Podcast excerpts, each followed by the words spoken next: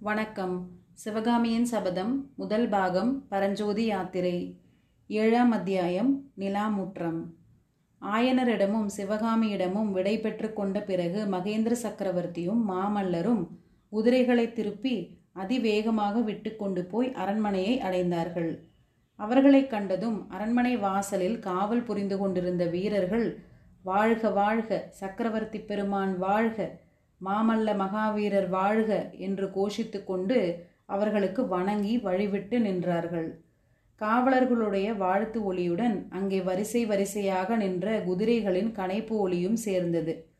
அரண்மனை முன் வாசலை தாண்டி அவர்கள் உள்ளே நுழைந்ததும் அங்கே இருந்த விசாலமான நிலா முற்றத்தில் வீரர்கள் பலர் அணிவகுத்து நிற்பது தெரிந்தது. சக்கரவர்த்தியையும் குமார பல்லவரையும் கண்டதும் அந்த வீரர்களும் ஜெயகோஷம் செய்தார்கள். எல்லோருக்கும் முன்னால் நின்ற ஒருவர் மட்டும் தனியே பிரிந்து முன்னால் வந்து பணிவுடன் நிற்க சக்கரவர்த்தி அவரை பார்த்து சேனாதிபதி தூதர்களுக்கு எல்லா விஷயமும் சொல்லியாகிவிட்டதா புறப்படுவதற்கு ஆயத்தமாயிருக்கிறார்களா? என்று கேட்டார்.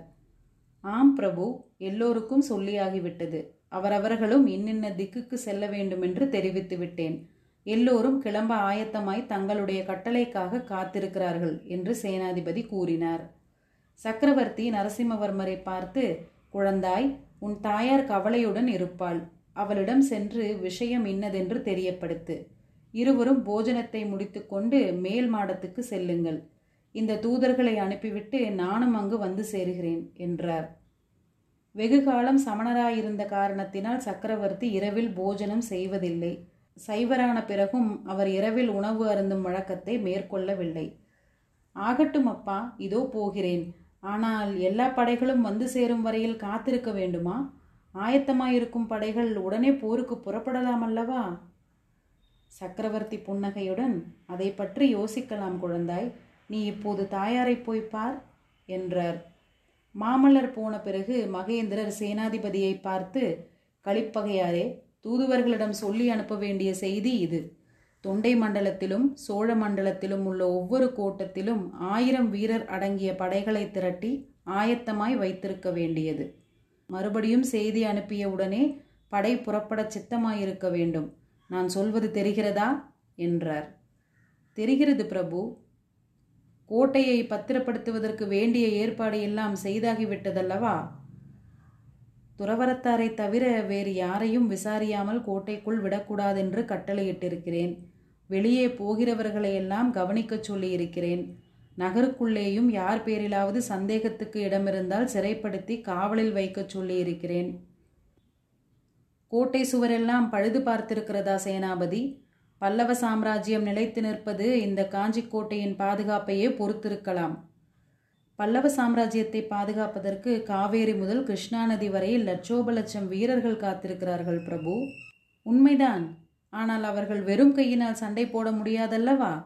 அந்த லட்சோப லட்சம் வீரர்களுக்கும் வேண்டிய வேல்களும் வாள்களும் எங்கே? என்றார் சக்கரவர்த்தி.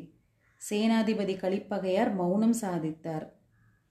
கீழே சோழ நாட்டில் வாளும் வேலும் நன்றாய் செய்வார்கள் போலிருக்கிறது. யானை மேல் எறியப்பட்ட வேலை நீர் பார்த்தீரா? இல்லை பிரபு. மாமல்லனிடம் அது இருக்கிறது. மாமாத்திரர் என்று எழுதியிருக்கிறது.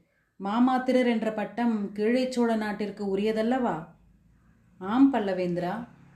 அந்த வேலை எறிந்தவன் கீழே சோழ நாட்டானாய்த்தான் இருக்க வேண்டும். அம்மாதிரி வேல் எறியக்கூடிய வீரர்கள் ஆயிரம் பேர் இருந்தால் இந்த கோட்டை காவலை பற்றி கவலை இல்லை. பல்லவ சைன்யத்தில் எத்தனையோ ஆயிரம் வேல் வீரர்கள் இருக்கிறார்கள் பிரபு. இந்த வேலை எறிந்தவன் பதினாயிரத்தில் ஒரு வீரன். அவனை அவசியம் கண்டுபிடிக்க வேண்டும். சேனாதிபதி மௌனமாயிருந்தார். இன்னும் ஒரு விஷயம். காவித்துணி அணிந்தவர்களைப் அணிந்தவர்களை பற்றிய கட்டளையை மாற்ற வேண்டும்.